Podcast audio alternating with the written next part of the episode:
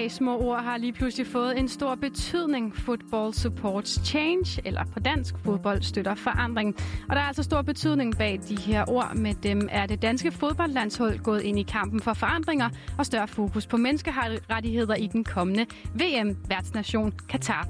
Men er der nok at sende et budskab med tre ord på en t-shirt? Det spørgsmål forsøger vi at få svar på i den her udgave af Indsigt. Velkommen til.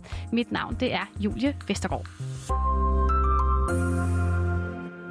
Og lad os da lige starte med at spole tiden tilbage til i går, for her stillede det danske fodboldlandshold op på ræd og række til et fællesbillede, og de var alle iklædt trøjer med ordene Football Supports Change, altså fodbold støtter forandring. Det var en markering, for nu er Danmark officielt gået ind i kampen for at sætte fokus på de dårlige forhold i Katar, hvor VM næste år jo skal afholdes. Med tre år på en t-shirt, det er altså ikke nok til at gøre en forskel, lyder det det bliver sådan lidt, okay, nu kommer de større nationer, så tør vi godt, og når man så endelig tør, så, øh, så bliver det sådan en lille vag protest, de kommer med. Øh, det, det svarer lidt til at sige, at man, man nok skal sørge for gaven til den runde fødselsdag, og så tropper man op med en plade marabu, og ikke nok med, at man kommer op med en plade marabu, man også spist halvdelen af den i bussen. Det batter bare ikke nok, det de gør her.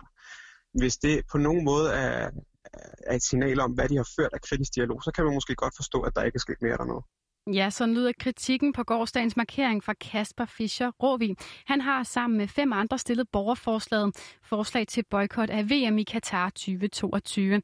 Faktisk er Jakob Jensen, der er administrerende direktør i Dansk Boldspilunion, også kaldet DBU, enig med Kasper Fischer Råvi. Tre ord på en trøje kan ikke gøre en forskel. Det er jeg da sådan set enig i, at en trøje er ikke nok til at ændre menneskerettighederne i Katar. Det er derfor, DBU har været i gang længe. Vi har en kritisk dialog med mange. Vi har gjort mange ting for at ændre på forholdene med sammen med andre forbund. Jeg synes, det er rigtig, rigtig vigtigt, at spillerne nu sammen med andre spillere i andre lande viser deres tydelige støtte til, at det her det skal ændres. Øh, og øh, så en trøje i sig selv er jo ikke nok, men jo flere vi står sammen, desto flere der vælger sig, desto større en forskel kommer det til at gøre også i Katar. Ja, og som Jakob Jensen fortæller her, så håber DBU, at det her sætter gang i en bevægelse. For Danmark er faktisk ikke det eneste land, som har båret t-shirts med de her tre ord. Det var Norge, der indledte bølgen i onsdags ved at fremvise t-shirts med et budskab om menneskerettigheder. Og de fulgte så op i lørdags med en ny aktion, hvor de opfordrede andre lande til at tage del i den her protest.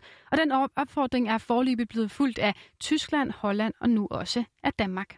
Logoet er jo et, vi øh, bruger sammen med andre europæiske fodboldforbund. Øh, det hollandske fodboldforbund bare de samme logoer til deres kamp i går. Øh, vi forventer, at der er andre spillere fra andre øh, nationer, som kommer til at bære det her logo, og vi håber at sætte en bevægelse i gang.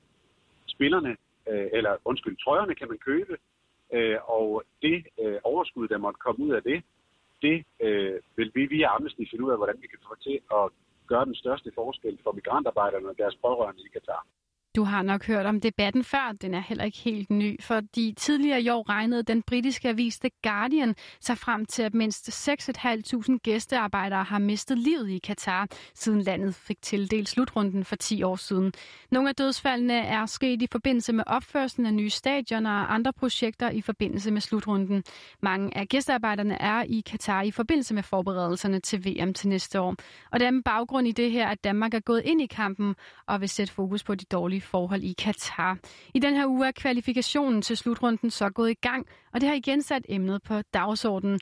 Landsholdets markering har da også trukket en del overskrifter, men flere mener ikke, at en trøje med tre ord på ændrer på noget. Min kollega Laura Brun har taget en snak med Kasper om, hvorfor han har stillet det her borgerforslag.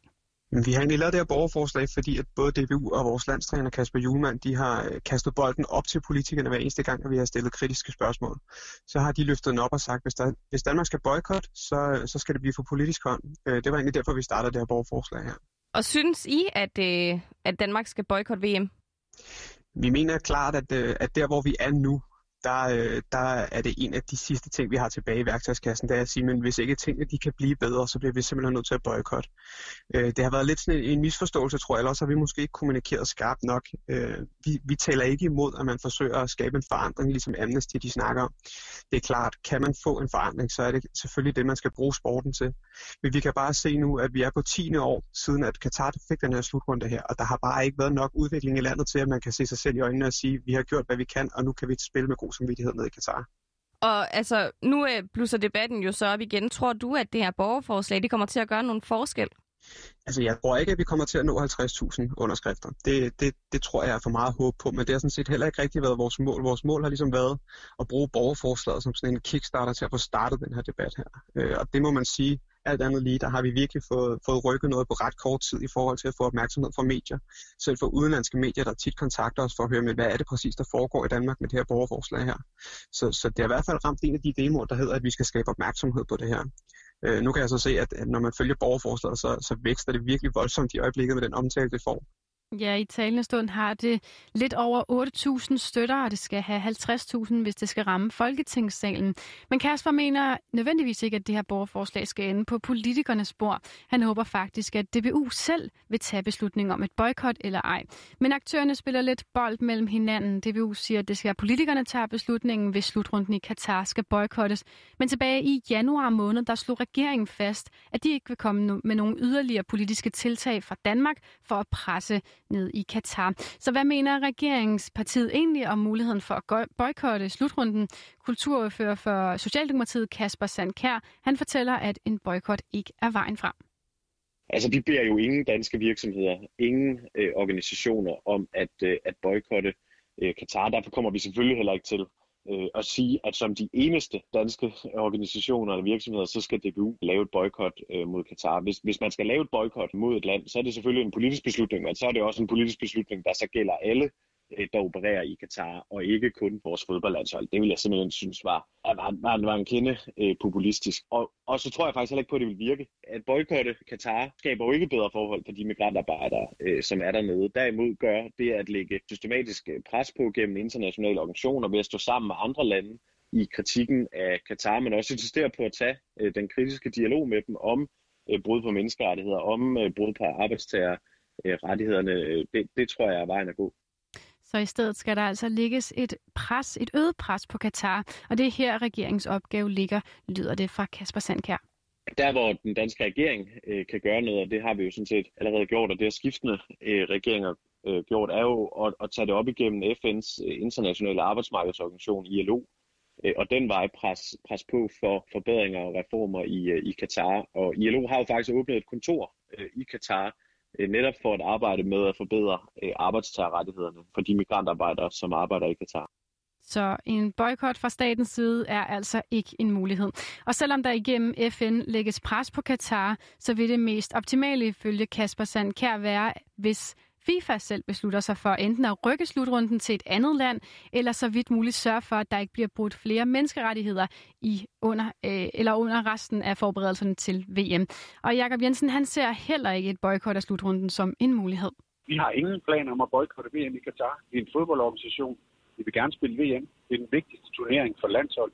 Vi vil gerne øh, vise hele verden, hvor dygtige vi er til at spille fodbold i Danmark. Så nej, vi har ingen planer om at boykotte VM i Katar.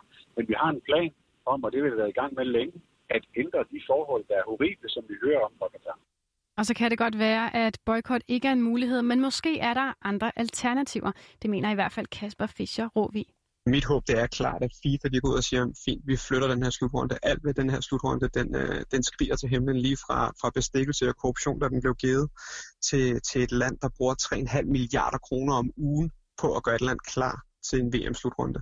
Altså alt, alt ved den her slutrunde, det skriger til himlen. Så jeg håber, at FIFA de, uh, påtager sig det her ansvar og siger, fint, vi spiller det et andet sted. Også fordi både England, og jeg mener også Tyskland har været ude at sige, at de kan faktisk stable en VM-slutrunde på benene inden for et par måneder, hvis de får besked på, at det er det, de skal gøre. Så det, det er lidt det, jeg håber på. Ja, sådan lød det fra Kasper Fischer Rovi, og det bliver spændende at se, hvordan den her debat den ender. En ting er i hvert fald sikkert, den er godt i gang lige nu. Og en anden ting, som også er sikkert, det er, at dagens indsigt er slut. Den var tilrettelagt af Henriette Kamp og Laura Brun, og jeg har været din vært i dag. Mit navn er Julie Vestergaard, og jeg vil sige tak, fordi du lyttede med.